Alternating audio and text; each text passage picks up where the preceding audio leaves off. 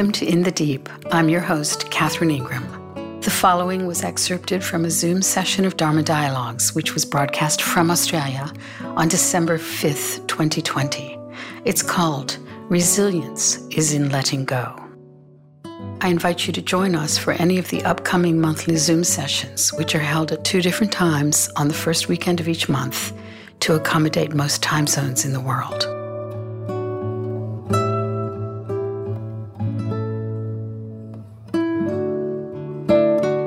Where I live here in Australia, in what was once considered kind of a hippie surfer town, um, it's become sort of the it, it place of Australia in the last few years. It's kind of the Australian Hollywood now, even though it's a pretty small place, but it's it's gotten very kind of shishi uh, over the years. But still, they're they're the old feral types around, and the the old hippies and the growers of various things, and still has a lot of soul. But we hear a lot about the notion of resilience. And perhaps in your communities or just in your own considerations, you think a lot about resilience in these times. All kinds of resilience are needed. For some people, it's very basic. It's it's how to get through financially through this phase of time. For others, it might be more of a psychological issue.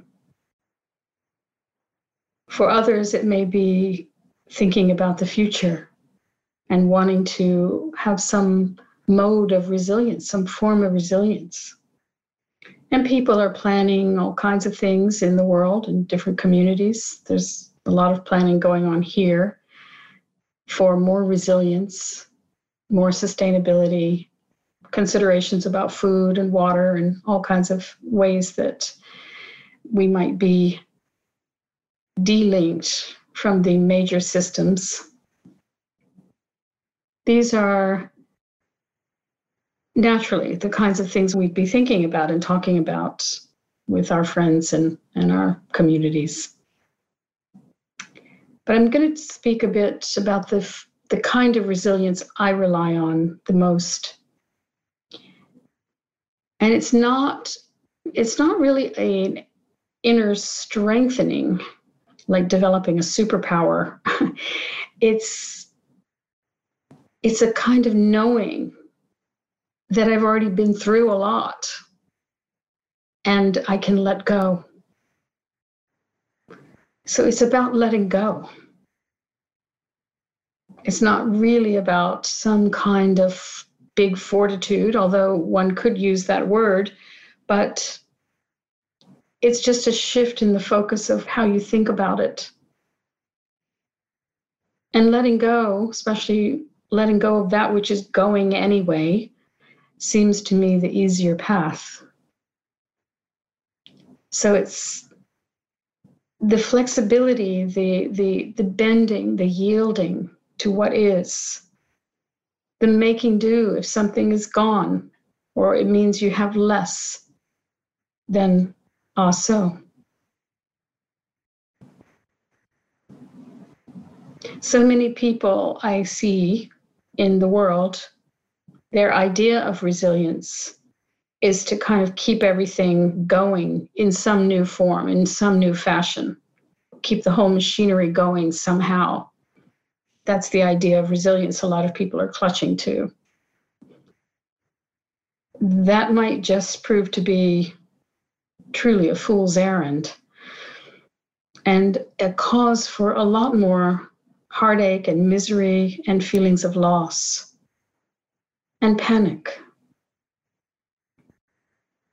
So we have had quite a lesson lately since the pandemic erupted on the world stage and all the political dramas we watched, especially those who were watching the United States uh, election debacle. And and there's there are waves of fear rolling through the world and lots of people are facing tremendous hardship. Probably a great deal more than any any of those of us on this call. And i hear about some of these these cases. I hear about them peripherally in a sense or i read about them. One's heart breaks but I'm also struck with when I see someone on the news or I hear I read a story, I'm also struck with often a sense that they've been they've been adapting throughout this process. They've been adapting to a new way of life. And those who are adapting, they are the ones who are going to be the most resilient. So for myself, I'm always wanting to float downstream. I'm always wanting to just go the way it's going, bend the knee to reality. That's always the inclination. Letting go. Even just hearing the phrase is calming. I often speak with people, typically in private sessions, perhaps people who don't want to speak certain things in a public forum. I often speak with people who are going through a big loss. And I'm just amazed over time how much grace I have witnessed in those circumstances.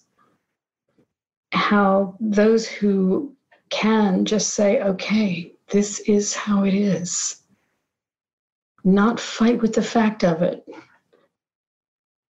The grief is one thing and it comes with loss, but one just piles on the misery when we're clutching to something that's gone.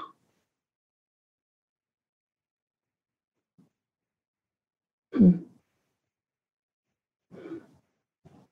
Letting go. That's the resilience. And as that muscle, I often speak about it, the, the letting go muscle. It's a kind of mixed metaphor, but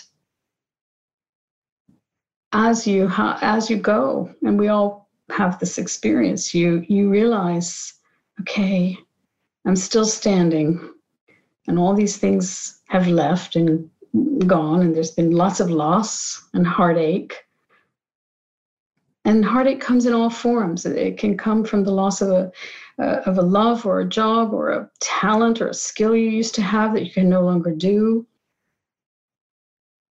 Some kind of physical thing that is impairing.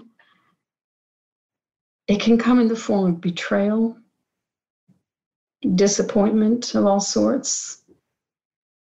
All kinds of losses come our way. This is a total aside. I'm part of this group here in my area. I'm actually part of a resilient group, and we speak a lot about ways of resilience, but I speak a lot about sort of a Dharma resilience. Anyway, one of our group was sent out an email to uh, all of us just with this little video about the sharing economy. Many of you know what that means, but a sharing economy is, is a community that begins sharing really basic resources. Like, not everybody has to have tools. Some people can have certain tools, or they might have a shovel and you have hedge clippers. Or so, more and more start to live like that with your fellow neighbors and, and your community. So, anyway, someone sent out this video about this sharing economy, and I wrote back to our group I had actually lived like that for an entire year in British Columbia on an island, remote island in the 80s.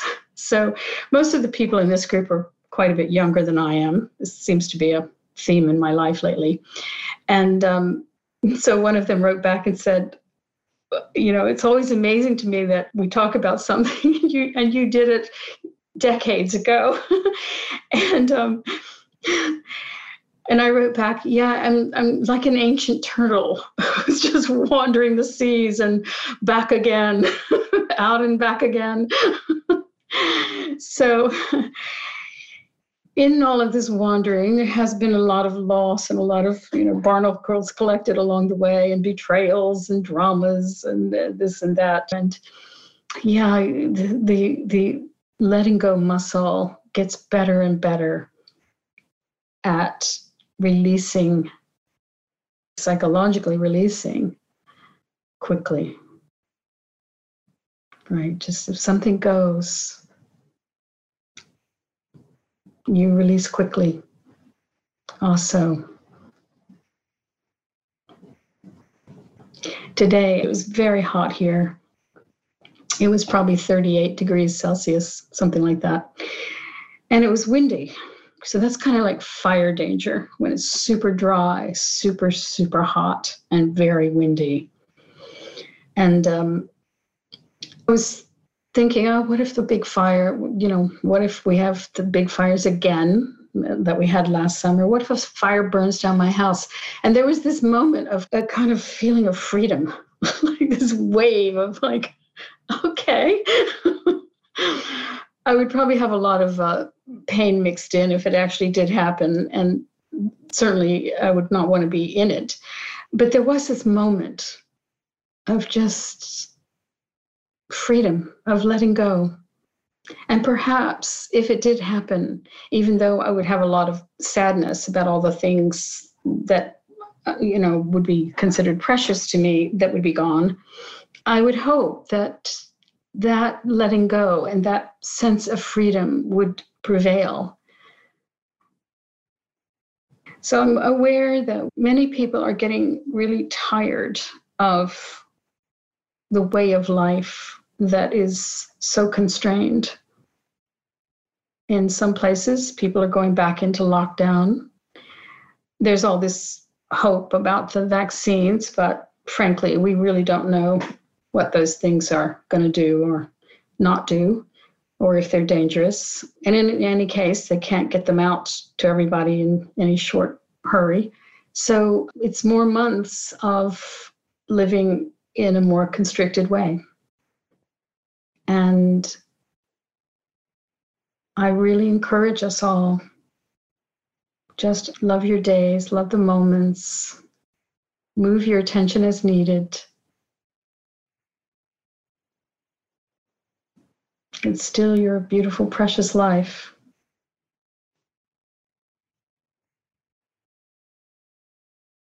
Hi, lovely to see you all again. Um, you. and thank you for for your words. I just wanted to say that the other day I was listening to your podcast, the one Hunger or Not Hungry, Hungry and not hungry, yes. And I, I, was really struck by it. I mean, I just found it very powerful. At one point, you said, someone asked you, um, Do you believe in karma? And you gave this really sort of detailed answer about why you don't believe in a very, in the sort of standard I think, Buddhist view of karma, not that I know much about it. Um, and you said, well, I don't really believe in um, afterlife. I mean, there's no proof. and um, I just found that all very powerful and very helpful and very sort of, you know, I don't know, whatever. And I just wanted to ask you, okay, that I get that, and I I, I, appreciate that. But what what do you believe in, in the sense of how do we connect to the universe? Well, you're you're you're you're of it. You're you are of the universe, right? There's a line I love. Carl Sagan, who was a, a famous uh, astronomer in America, um, died quite some time ago, but he said, in order to make an apple pie from scratch, you would first have to create the universe. You get it? Mm-hmm. So, in order to make a you from scratch, you'd have to have a universe because you're just made of the elements, the, the stardust and gas and all kinds of uh, mysterious elements, actually, as we all are. And that for me is the that is the connection is understanding that we came we we came from from this cosmic blast and you know there's this long line of dna as well that that came from that and that had some kind of intelligence encoded in it something that was evolving. But to to lay on anything you know most of the beliefs uh, the you know the beliefs of afterlife in my opinion and from what i've understood in looking into these matters for a very long time there were ways to calm down in a sense primitive people. And they they all came up with afterlife stories different ones.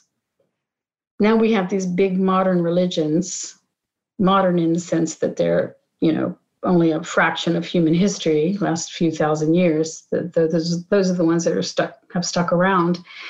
You know they all have their their afterlife myth it's a really comforting thing for people. Very comforting to think you're just going to be with all your dear ones in the afterlife. I'm always amazed that everybody isn't wanting to get there sooner but anyway. If you don't have that and you sense that this this experience that you're having is completely unique a one-off as far as we know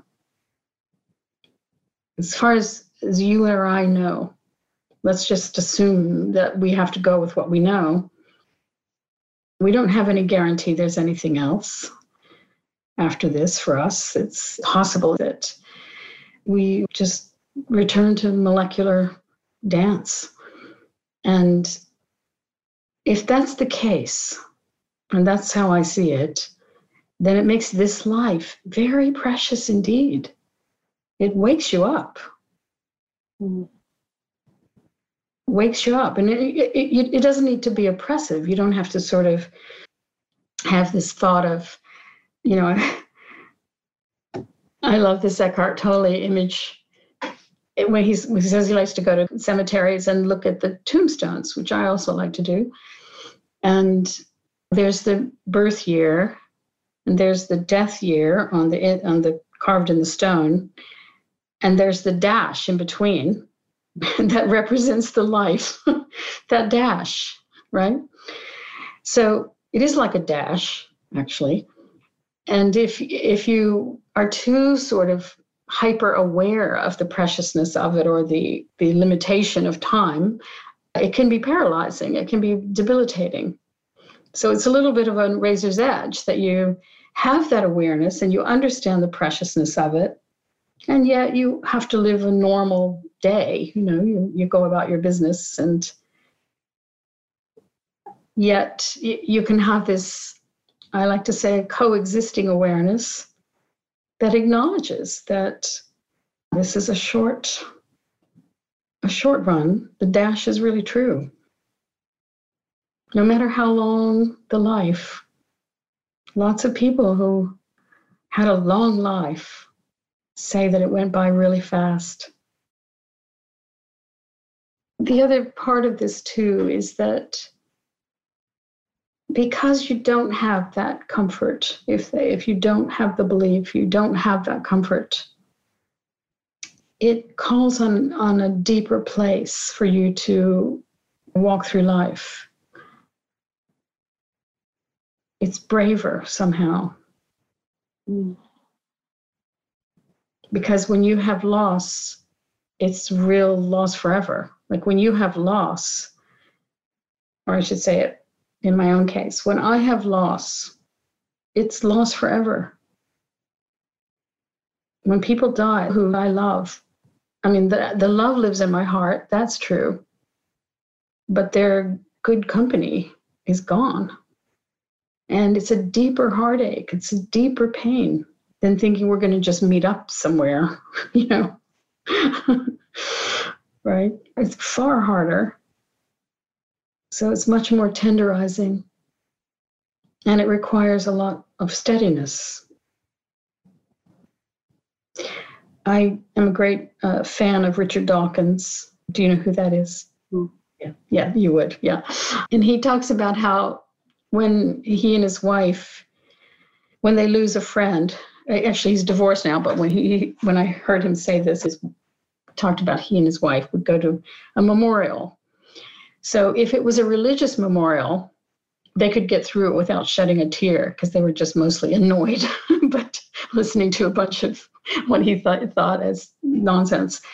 But he said if it was a memorial that was secular, it would just have them in tears, you know, the whole way through because they would be playing the person's favorite music and they would be reading poetry that the person loved or people would tell stories about their their friend or, or relative. And that would be far more powerful and emotional and a reminder of the tapestry of, of a life. Far far more intense an experience. Like that it's it takes a certain braveheartedness actually to to well actually there's in a sense there's no real choice in it. It's like if this is how you see it then this just you have no choice in it. But it takes a certain braveheartedness to endure loss like that and and keep going. And again it's all part of the letting go.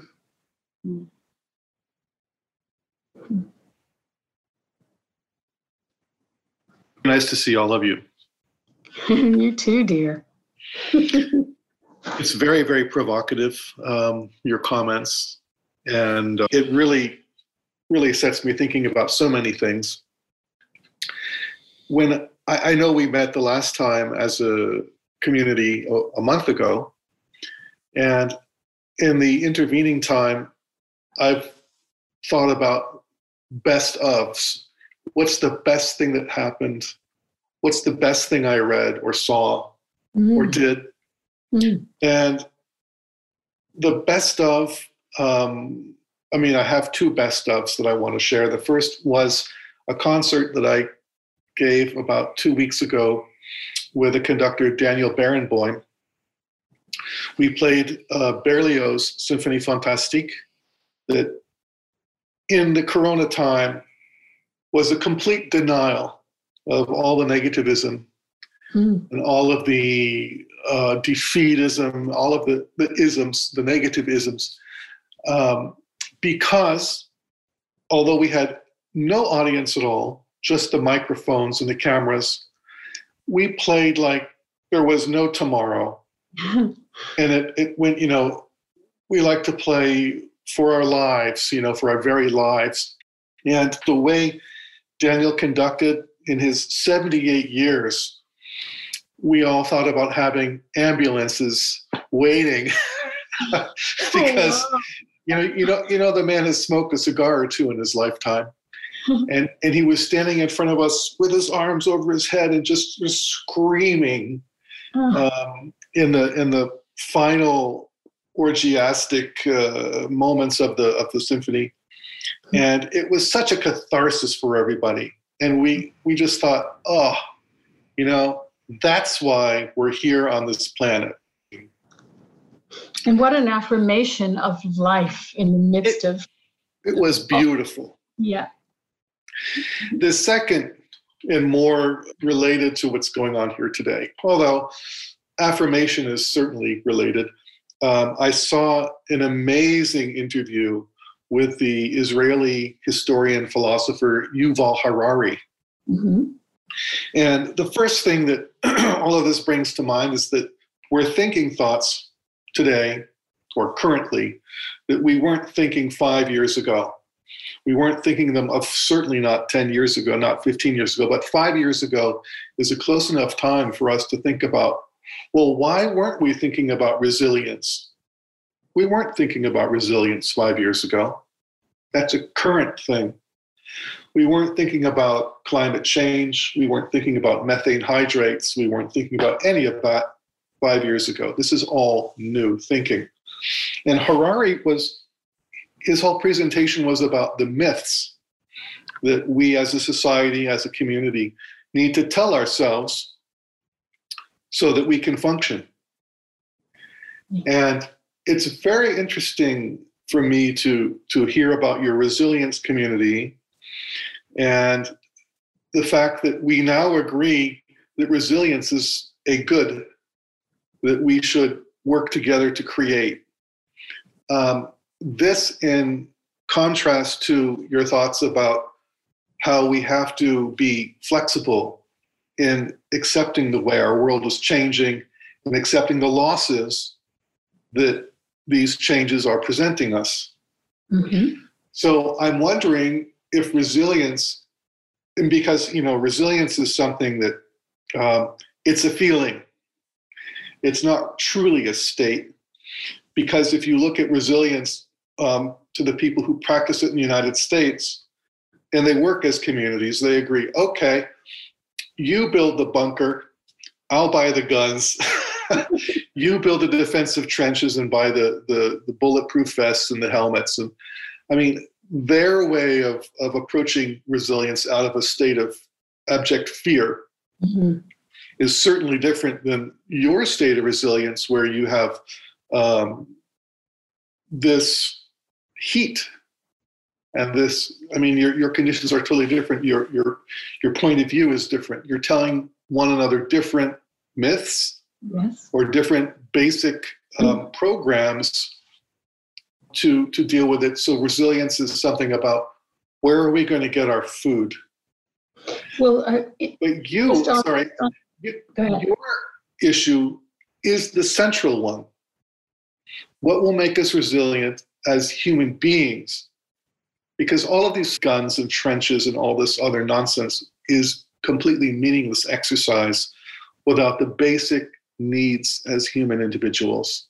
Correct. All of that other stuff makes us less safe.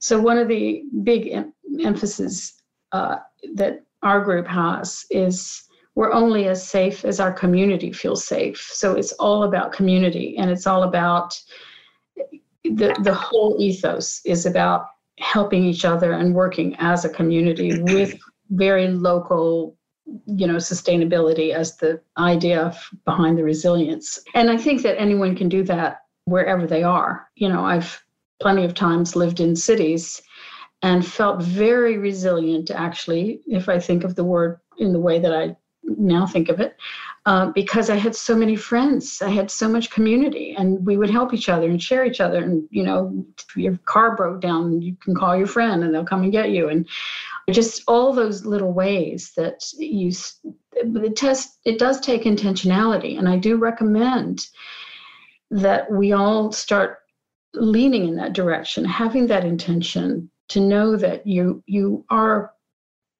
you know living among friends and that you're helping each other. One of the focuses of our group is that we've created neighborhood groups. So we're encouraging people to actually get to know your neighbors and to to just make plans with each other. If a fire comes right or if a flood comes or if the trucks don't come as frequently as they used to all those kinds of questions to just start having conversations with people around you like you know how could i help you in a situation like that. And then they'll be happy to help you back, probably. These are the kinds of intentions that we are having. But I often feel that what I bring to these meetings is is no different than what I'm speaking here tonight, which has to do with a Dharma resilience. And that is that, that you do everything you, you can to help out or to have things go a certain way to make things easier or to make things more equitable and so on. But you can't control everything obviously and there's just going to be a lot of letting go along the way as there already is you know? We've all i would imagine every single person on this call has already been doing a lot of letting go in this past year. You know it's been a year of big adaptation. And to just know that that exercise can be a real ally for you going forward. You can do it. But I love your two examples. I think the, the concept of resilience and combining that with the, the necessary losses mm-hmm. that mm-hmm. await all of us um, yes. is for me the the potent combination that really works and combined with the flexibility that we we have to exercise like a muscle right mm-hmm. now. It feels like i'm exercising this you know i'm gonna oh I'm, I'm, losing that. Oh okay. All right. That's gone. Uh-huh. um, and then the whales are going oh, okay. We've lost the whales and the giraffes and the, and the okay. And we're going to lose these. And and it's sort of um, being a bystander sometimes but realizing also that it does every loss meets meets me direct in some direct sense. Um, but I I uh, I don't want to take up too much time, but I I, I appreciate your your comments very deeply, and um, it's certainly something that we we follow on a daily, ongoing basis.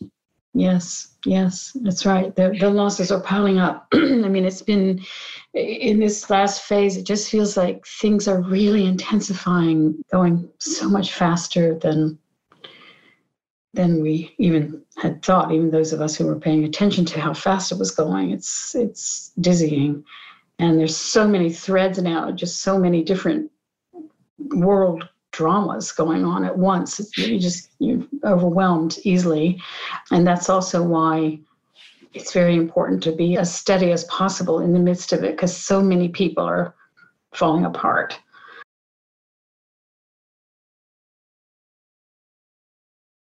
Hello, everybody.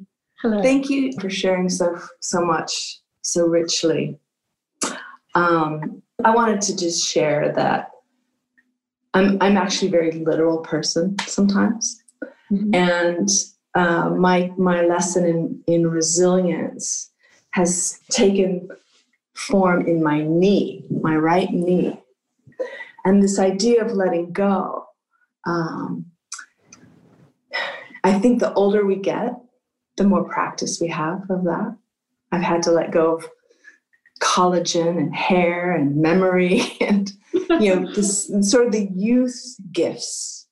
Mm-hmm. and what i'm learning in my body right now i had a doctor say you need a knee replacement which i really don't want to do. And so i started doing some postural alignment practices. And what i've learned about my knee is that one of the reasons it's crumbling is because on one side of the knee, it's so tight, it's so holding on mm. that it's pulled something out of alignment. And the other side has just given up. Mm-hmm. It let go too fast. And so I'm sort of learning physically how to become more resilient by letting go a bit on this side and toning a bit on this side. And so I really feel like that's a beautiful metaphor for me to understand resilience in my life. How do I surrender and at the same time take flight? Hmm. And the idea of story or myth, even, the stories we tell ourselves can either be an uplift, a lightness, or they can be a burden. Or I wrote down story tape.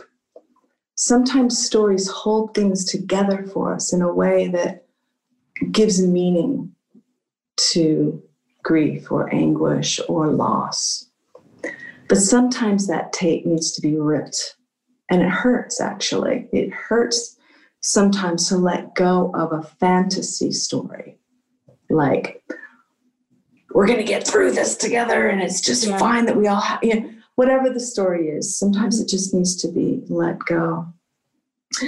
That's the lightness that I need for resilience. Mm-hmm, mm-hmm. Is that yeah. just to feel in the simplest form. Well, thank you, dear beautifully said.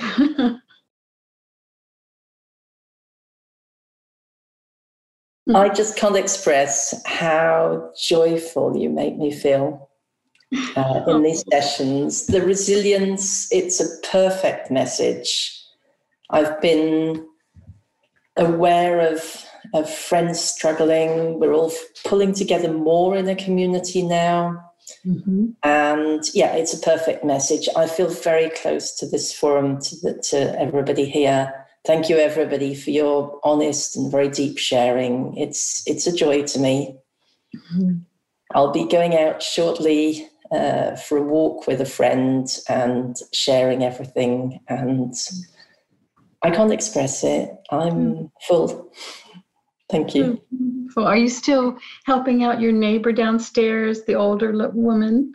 Yes, she she loves it, and my partner as well. She loves my partner to bits, and we've brought joy into her world. It's yeah. it's wonderful. Yeah. And I think this slowing down, you know, we, we have to slow down with work and everything. And so it gives you more time, more time yeah. for people. That's Isn't the main the thing. Yes, it does. It gives, and also just so much more time for reflection.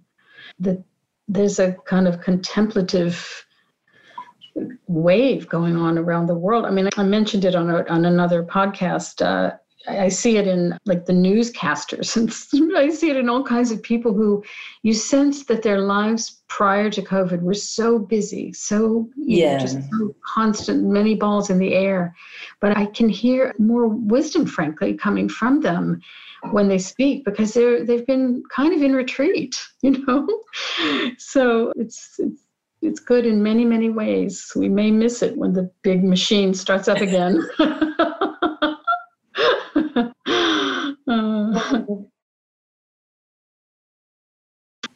Hi, good morning, everybody. Um, well, I suppose we've just come out of level five lockdown in Dublin and into three.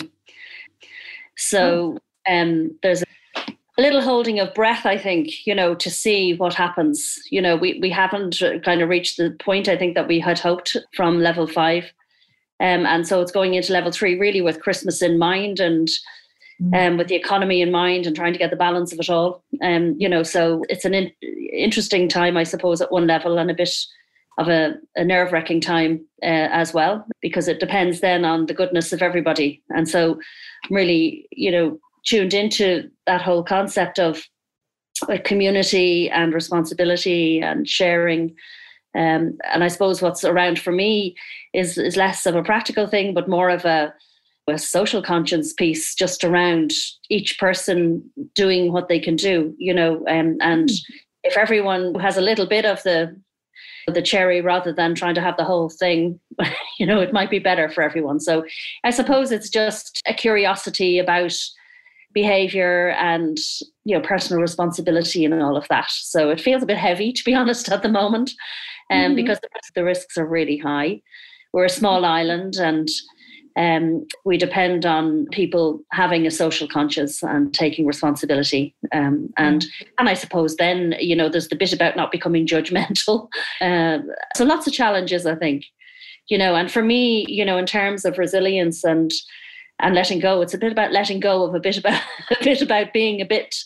Um, well, you know, they know what to do to stay safe, and why are they you know, gathering in crowds and not taking the the kind of measures that we've been asked to do. So I get a little bit kind of on that, and I have to pull myself back and think, yes. you know, yeah. I can only be responsible for for myself, right?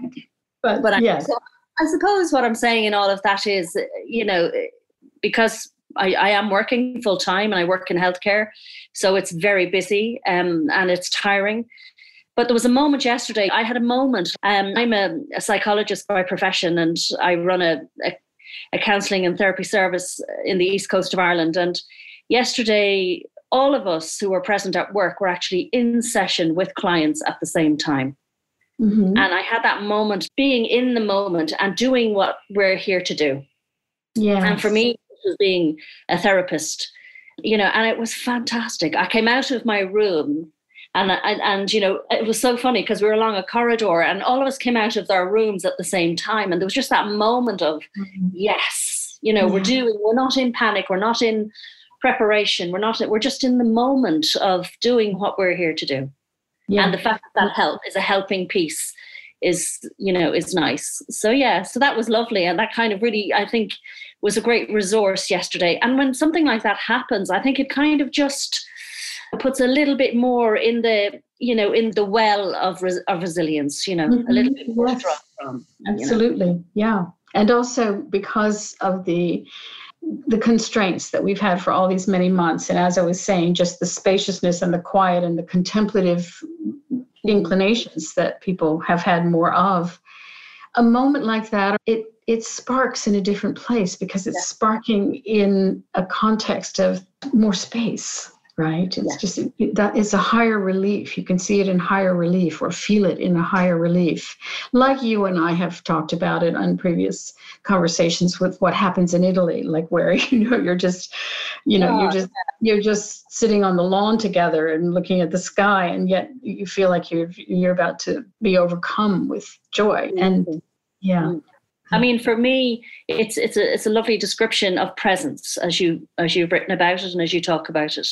And I think for me, that's that's sort of my if I was to name a goal, you know, and I don't want to make it concrete, but it's just that, you know, just bringing myself back into present moment so that I'm not getting into the shoulds and the coulds and the panics, you know, but rather just coming back into presence Mm-hmm. and and and you know and i'm totally responsible for that and i can do it at any point in time. And and it's my responsibility to bring myself into the moment.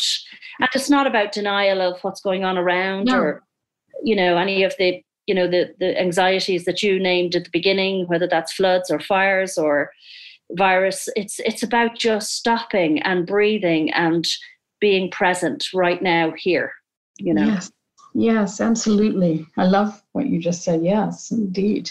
Mm-hmm. Yeah. You know, this python took up residence in my jasmine hedge that's just opposite my kitchen window. But it's also an area where my friend and I had just been weeding, and it was above us, and we didn't realize it. But I could see it once I was inside, and I could see, oh wow, there's there's a, a python curled up in the jasmine. And so then I kept an eye on it over the next days.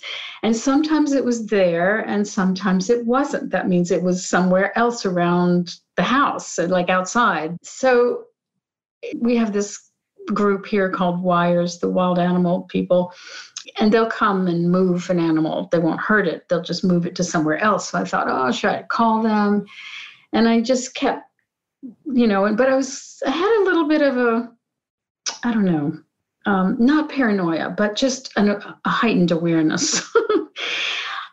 but there were so many moments toward the end of its visit, because it's now seemingly gone, that I just stood there in beingness. I just stood there and it was all curled up peacefully. And it was quite beautiful, in fact, to look at. And I just, I had many perfect moments with this magnificent creature just doing its thing. And I'm sure it was out at night hunting, you know, poor little animals. And I'm glad I didn't have to see any of that. But yeah, I, I feel with my life, I don't know if it's the sign of the times or the sign of my age or whatever, but I really can access that without needing anything particularly exalted, right?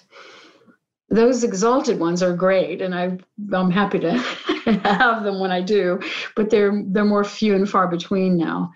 And in terms of like, I'm, I'm just uh, so much at home and uh, no real, not much activity in terms of confraternity with others. so yeah, I have a lot of these little these little perfect moments hanging around and yes. Um, it's about how things are changing here and going to something and not remembering whether i was shy or not or into it like i've forgotten who i was and those sort of like letting go of things. Yes. it's also become letting go of bits of the story i kind of go yeah did I used to be shy at gatherings? I can't remember. Um, like just forgetting aspects of like and really having to remind me of like, okay, what bit's missing, or is it? I love that you're saying this, yeah, because I, I think a lot also about the concept of identity or Yes. the way that we make a construct of who we are. And one of the things that I think is a huge challenge for people, for people in general at this time, is that the the construct of their lives, whether it's their work or they're famous and they're used to be in front of cameras or they're movie stars or whatever, or, or they're or they have a job that they can't do, you know, right now, that a lot of the struggle is not just from the pure not having the income, but it's from the loss of identity or the the adjustment of being much more simple a creature, right? Just Mm. another creature on the planet here, you know, without the story, without the story being relevant at the moment anyway. So yeah, I, I've I've been observing that. Not so much in myself. I, I don't I used to have more of a construct of who I was and what I did and all that stuff, but it's been gone for quite some time. Not entirely, but I don't really think much about it. I have other issues that I get caught in, but but not so much that one. I get caught a lot more in the story of the world, and I get I get into resistance about the world. But in my perfect moments, the world is also perfect, and I step back. And even with all the destruction and all the extinctions and the you know the Great Barrier Reef being bleached out and the ice caps melting and and the the desecration and that is in a, de- a desacralization of the ecosystem on which life depends it's a heartache and yet there are moments in my perfect moments that i just i bow to all of it and i say okay this this is what evolution did. Who am i to say it should have gone a different way right? I mean really what hubris. And i certainly can't see that it could have gone a different way either. I mean we did what we did because we were very programmed to do it that way as humans. That's what we did. And that's what we keep doing. So there's a way in which i part of the the bowing to the reality is is this profound yes to all of it. And i just get those glimpses now and again and boy are they sweet. Because because the story i get caught in is the huge loss of the innocent creatures who had nothing to do with causing the loss. And that that will catch me the injustice of it and all of that that one that one will get me sometimes. And i'll i'll have a wave of of anger like a wave of anger will come up about humans. Like i just i just sort of think of it generically. I i, I like a lot of them by the way. I like all of you. I like a lot of the humans but i will sometimes just in a generic sense i'll get angry at humanity in in watching what we in seeing what we've done here and that's also some kind of story must be connected with some kind of identity or some kind of deep conditioning about injustice. I do know that I have that. Um, so, um, like I said, when when that is released, the sweetness of those moments when I just go, okay, so be it, you know, so be it. Mm. Yeah, perfect moments. Yeah. Yes. Lovely. Thank you. You're welcome.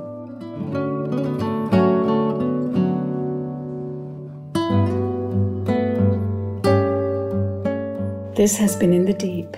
We invite you to join us for any of the online Zoom sessions, which now occur two times monthly on the first weekend of each month. And if you're enjoying these podcasts, please consider a donation for the monthly production and hosting costs. The donation button is on each page of our website, catherineingram.com. It would also be very helpful if you can give a review or even just a rating, especially on Apple Podcasts. Till next time.